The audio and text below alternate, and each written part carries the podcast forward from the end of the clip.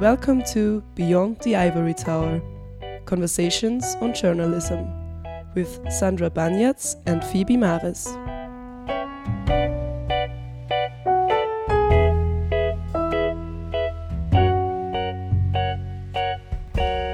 Hi, I'm Phoebe. And my name is Sandra. And you're listening to Beyond the Ivory Tower: Conversations on Journalism, a podcast series where we want to talk about current research in journalism. And you cannot neglect that there is this dark side of, not the moon, but of the society. And this means that we should participate in these kind of debates. The person you just heard is Armin Scholl, who is a professor at the University of Münster in Germany, and you will hear more from him in a second. A few months ago, he gave a talk at the University of Vienna on constructivism in communication sciences. And we'll hear more on that a little bit later. In the meantime, we spoke to him about changes in the journalistic field and counterpublics, and how these can both support democratic public debates, but also be destructive in the form of hate speech. My name is Armin Scholl. I'm a professor at the University of Münster. I started my studies at the University of Mainz, which is pretty close to my birthplace. And I wanted to become a journalist. This was, at this age, the normal case, that I think 80% of all the students wanted to become journalists later on. But when I listened to the lectures and the seminars, I was so much interested in scientific stuff itself that it became more and more clear that it is wonderful to do this professionally later on. And then I changed from Mainz to Münster, did my dissertation then finally, and became member of staff dealing with journalism studies. And together with Siegfried Weichenberg, we conducted the first study of journalism in Germany, which is a representative survey among German journalists. And later on, 12 years later, in 2005, we had the second wave of this study with a completely new sample. And this was my main research area in this time. However, this was not the only research line, because I was also interested in those people who did not really believe in the quality of professional journalism.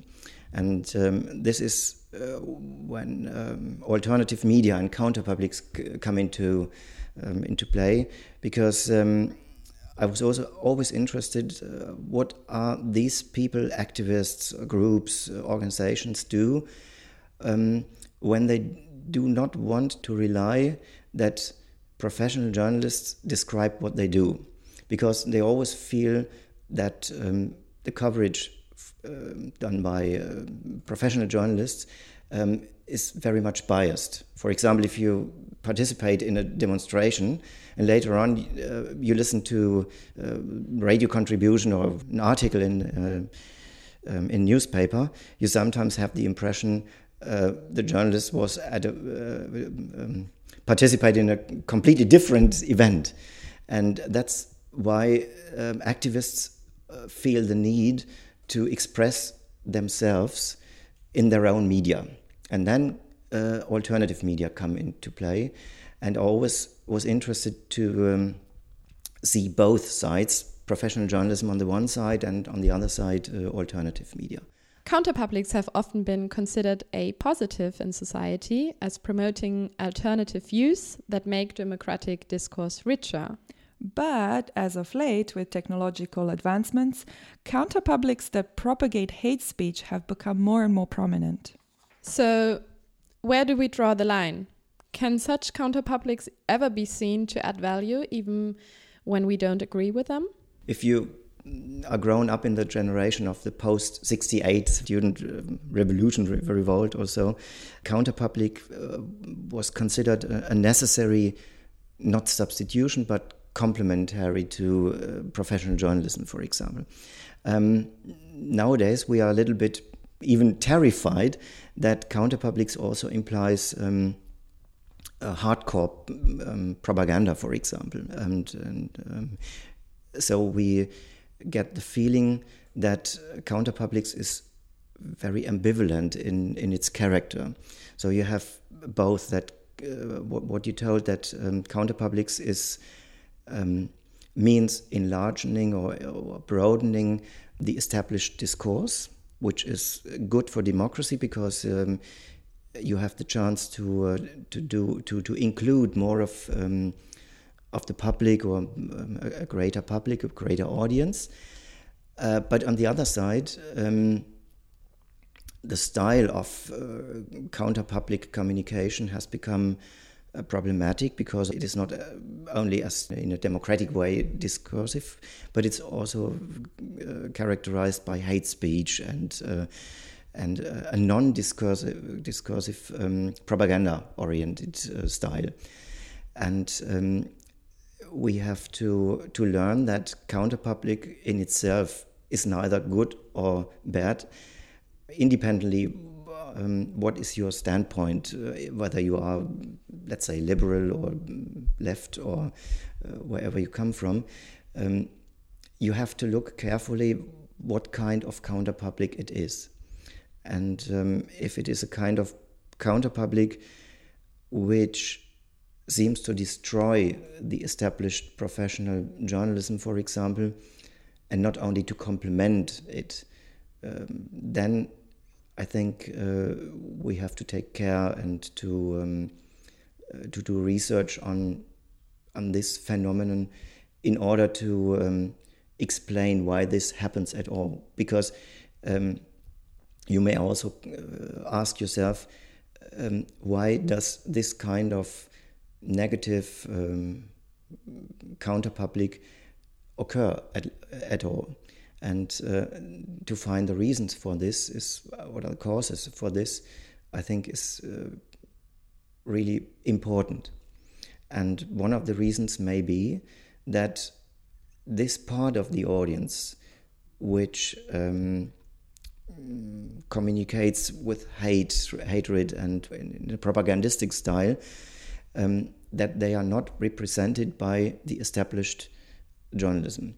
This was all the true for the counterpublic or the alternative media in the 70s. However, they were much more interested in discussion and in debates and in a kind of rational communication. But nowadays you have both rational communication and really propagandistic and overwhelming kind of communication. And to recognize this ambivalence, I think, is the most relevant thing we have to learn nowadays.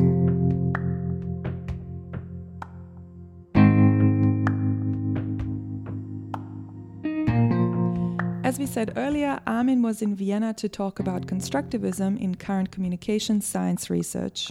And of course, we wanted to know how this framework might be applicable to journalism studies. It's not very easy to answer to this question because not every colleague would join my opinion in this case. Constructivism makes you sensitive that it is naive to believe that the media and media coverage is a mirror of what is called reality. So constructivism is not a kind of radical skepticism.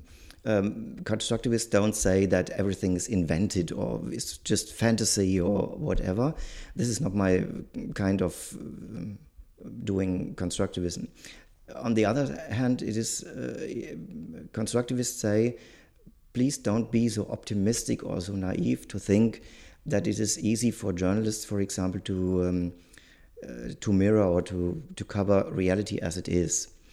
So I think that constructivism makes you thinking about your role as an observer of reality, makes you more reflective, which is in itself a good thing, because reflecting things is not the strength of journalists, to be honest. Journalists are doing their thing, and they don't have much time, and so they do not reflect on what they are doing. For example, if you cover a war or so, I have always the impression that journalists are in a hurry. They have information sources. Most of them are propagandistic, and they don't reflect on this. And they think this is the truth, or this is the mirror of reality. And to be a bit more reflective should help, or should at least make journalists more sensitive with respect to the problem of describing reality. And it makes you sensitive that different descriptions of reality are possible. So, for example, if we differ in our descriptions of reality, it doesn't mean that one of us is right and the other is wrong. Maybe we are both wrong, or maybe we are both in a certain way right, for example. And constructivism is a philosophy which teaches you that the contingency of reality description is not a failure, but it is a strength. And it is a player for pluralism in describing reality. That is, roughly said, what I think is the main idea of constructivism.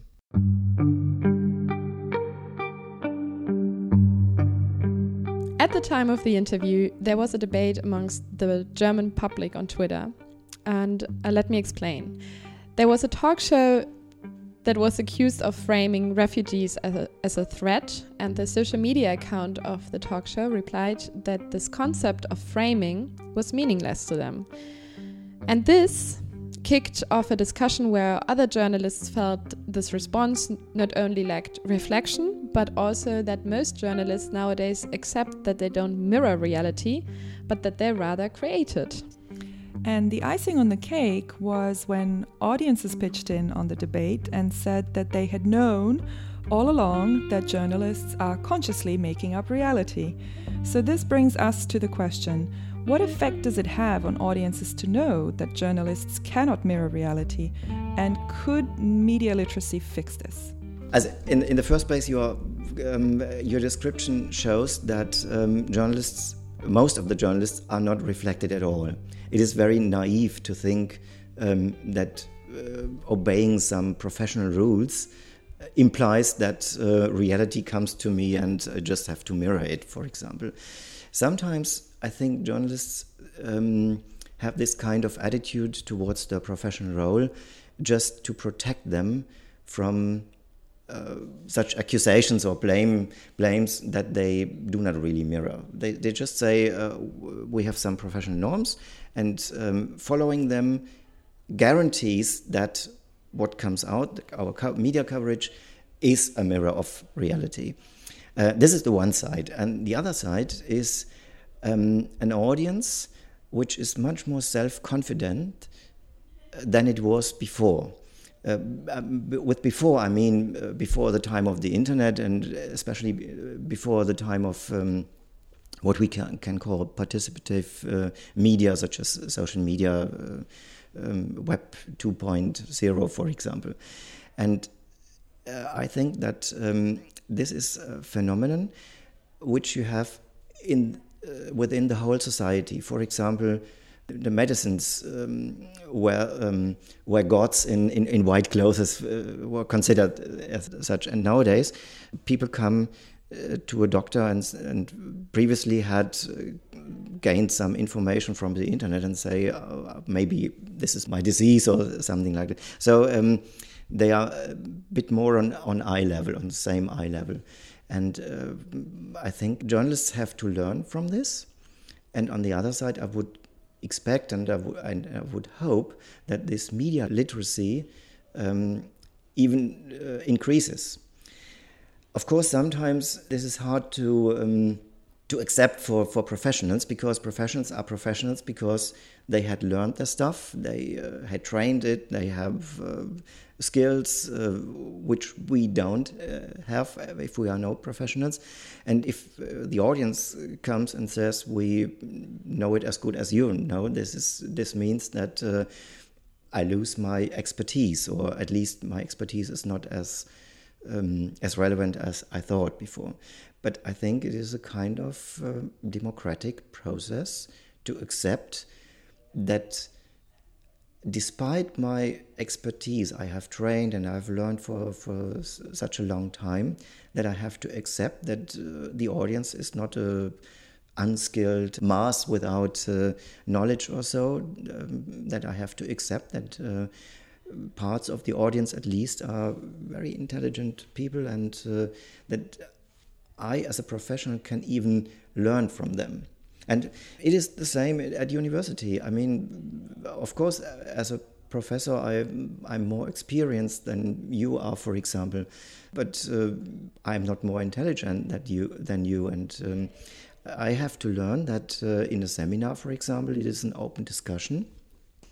And even if you have the impression you can learn from me, it is also true the other way around, that I can learn from the discussion or debates provided by the students as well. This is true for many aspects within society. It is in healthcare, it is in justice, in policy, in politics, for example, because the voters are not devoted to politicians, but they are able to say, politician, you are not right, and I do not vote for you for a certain reason, for example. So all of this doesn't sound too bad after all. But we had to pitch in as devil's advocate and wonder about the flip side, which is, how can we as a society limit the propagandistic sphere that Armin talked about earlier? In my last answer, you are right. I just emphasized the optimistic part of the answer. But if you read modern theorists about society, you will always have the impression that one of the most relevant characteristics of modern society is its ambivalence. So the dark side of the society is what you described. Is that in the first place, those people who are not propagandistic or who are interested in developing democracy, they have to notice that there is another side, which is propagandistic, which is full of hatred, which is illiberal, etc. And that there is a deep conflict about the goals, how society will develop and how we want to live together. And you cannot neglect that there is this dark side of, not the moon, but of the society. And this means that social scientific research, we should participate in these kind of debates. We should make every effort to strengthen those forces within society which are progressive, which are more liberal, and which can at least fight again is a little bit metaphorical, but fight against these kind of phenomenon. So neglecting is the wrong strategy, I think. And with fighting, I just mean opening the debates, involving into these debates, not resigning, always keep your voice up and do not silence, or do not participate in a spiral of silence or something like that. This is what we as social scientists have to do, and as well parts of society have also to be engaged in. Neglecting the so-called dark side is not an option, but rather all citizens should feel that they can express their opinions. And we find some similar push and pull when it comes to which audience expectations are worth considering and which ones are worth ignoring. In other words, how much should journalists rely on audience expectations when selecting news? Again, I have to give you an answer which shows the ambivalence. On the one hand, we surely would accept or favor of journalists who are not consider themselves kind of elite and kind of being better than their audience, etc. We would be in favor of a journalism who is sensitive towards the public's needs, etc. But on the other hand, journalism is still a professional thing, and they cannot depend 100% from the public. Sometimes they have to cover an issue, for example, even against the wishes of the public, for example, or the audience.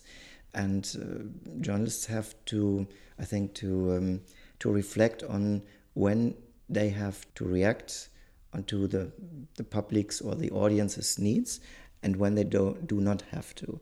This is a very complicated question for journalists because in every case they have to make their decision, what have I to do now in this case. But I think if you are skilled and professionally trained, you have an impression when you have to be sensitive to the public or the audience, and when you have to even ignore the audience's needs, because the audience's needs in this case are too simple or too one-sided, whatever you mean. So again, yes, it is good to be open to the public and not to ignore it, not to be arrogant. On the other hand, you don't have to run after every single need expressed by the audience. If you have this kind of role perception, you are immediately in a kind of tabloid journalism, for example. Tabloid journalists really are running after their audience, although sometimes it seems that they create audiences' opinions. But in the first place, I think they have expectations, what greatest part of the audience wants, and they adopt what the audience wants. I accept that this is an important part of journalism, but it's only one important part. The counterpart of this of the role perception may be investigative journalism, for example. Investigative journalism, of course, also has an image from the audience, but it is completely different. It is the image that the audience wants to be informed about things which are not right in our society, and that they have to do their job. Investigative journalists have to do their job, let's say, without the permission of the audience. They do it in their own, because they have a certain role perception that they are part of democracy and they have to fulfill a certain task for democracy. And indirectly, of course, this is good for the audience, but I do not think that investigative journalists immediately always have in their mind that the public will applaud to this or so. They have obviously the impression that they have a really important task within society. And of course, society is the sum of all of the audiences, but they do not have in their mind a specific kind of audience, I think. There was a tension between these two fields of journalism. On the one hand, a very tabloid journalism, which is very much oriented to the simple needs of an audience, and on the other hand, an investigative journalism which is not so much interested in everybody's needs, but in a sees their own task as a kind of democratic role within society. These, I mean, maybe the extreme role perceptions, or is the tension between or within journalism. And every other kind of journalism, such as interpretive journalism or database journalism, etc., is between these both extreme role perceptions.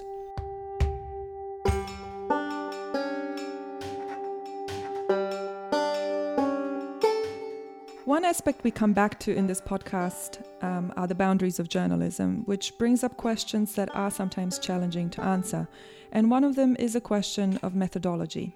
As the field of journalism expands to include more and more semi-professional contributors, researchers are met with the conundrum of how to study them in a representative way. And as we don't know their overall population, and they're not as easy to access as institutional journalists are, how do we sample them? This example shows us that sampling is not a technique in itself, which you can apply in every historical situation. In our two studies, we had to change the sampling procedure because things had changed in the direction you mentioned. So we have, there is a tendency towards more freelance journalism. And within freelance journalism, you have a large variety of those who are almost full-time versus those who are doing just a little bit of journalism, for example. And I fully agree that it becomes more and more difficult to cover exactly the more precarious roles of freelancers. I have no proper solution to this because however you try to cover them, you make certain errors.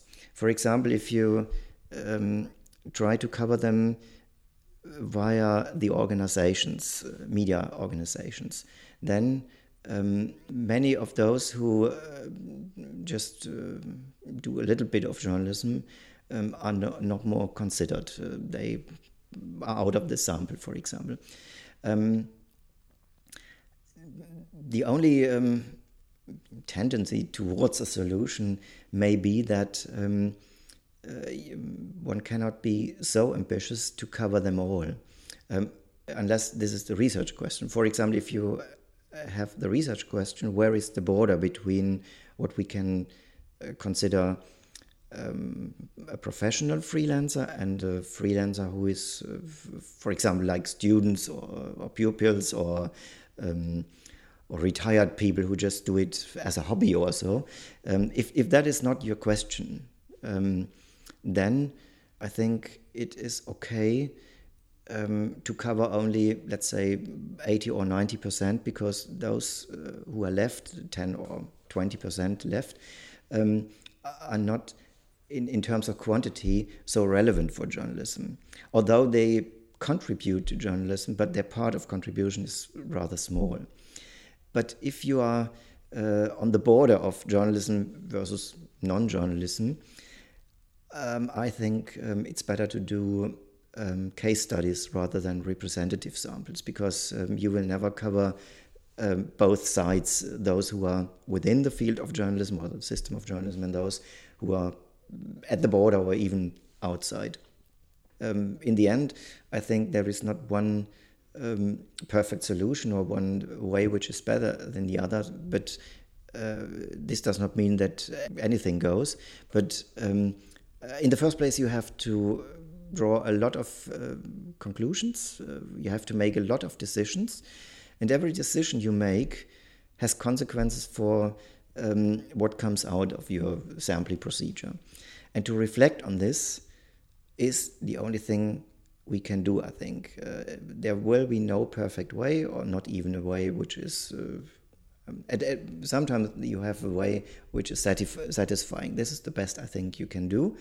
And what you, if you have enough resources, you can try to check out or to try different kind of sampling procedures, and then to compare the outcomes. Comparisons is always an interesting research strategy, but to do this, you have to have some more resources. I don't think that a single person who is doing his or her dissertation project will have the time and the resources. Maybe if you are involved in a greater research project and have a cooperation with others, but as a single person, I think you have to make decisions and then go this way and reflect on the consequences. And if you are doing this, I think this is what good or even best practice is characterized by. Unfortunately, we've come to the end of this podcast. And so to end our conversation, as always, we asked Armin what he thinks are some of the pressing questions for future journalism research. Oh, there are so many. I think the relationship between professional and non-professional journalism. I say this explicitly, that there is a kind of non-professional journalism, because from a functional perspective, there are roles within the society which are not professional. However, they do what journalists do. And this relationship between both is, I think, the most, for practical reasons and for research reasons, the most challenge, because it is a challenge for those who are professionals, because they are not the only gatekeepers. Meanwhile, they compete with non-professionals and with other concepts of journalism, for example. And this challenge, how they cope with this. And my hypothesis is that professional journalism will change, not only will have to change, but it will actually change to solve this problem, or at least to try to solve this problem. And it is open to the future what will happen to those who are not professional, but who are journalists in a way. What I mean is, do they professionalize themselves?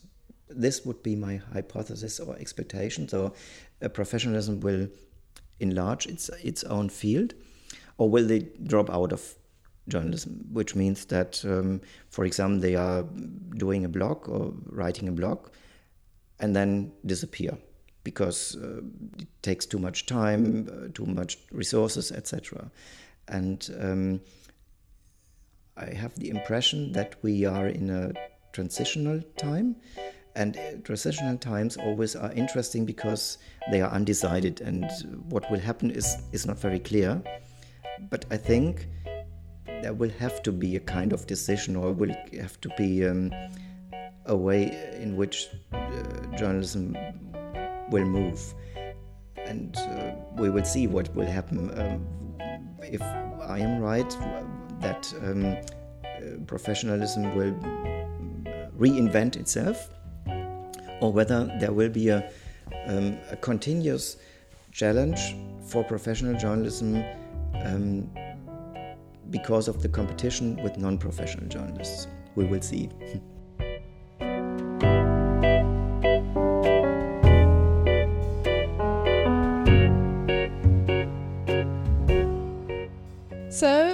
That was it for this edition. We hope you enjoyed listening to this podcast, and if you want to know more about Armin's work, you can go to the University of Münster webpage. And if you'd like to know more about our research, you can find us at the Journalism Studies Center at the University of Vienna. And our website is journalismstudies.univ.ac.at. There you can also find information on the rest of our team, Daniel Nölleke and Hannah Siegel, led by Volker Hanusch, and also our contact details if you'd like to get in touch. And as some of you probably know, we have the ACREA Journalism Studies Section conference happening at the University of Vienna mid-February. And there we hope to meet and speak with several scholars who are attending. So our next podcast is going to be a surprise. And you'll hear back from us in March. The music you heard today is from Blue Dot Sessions, and also we would like to thank Lisa Kiesenhofer again for lending us her beautiful voice and Radio Campus for lending us their equipment. My name is Phoebe. And I'm Sandra. Bye. Bye.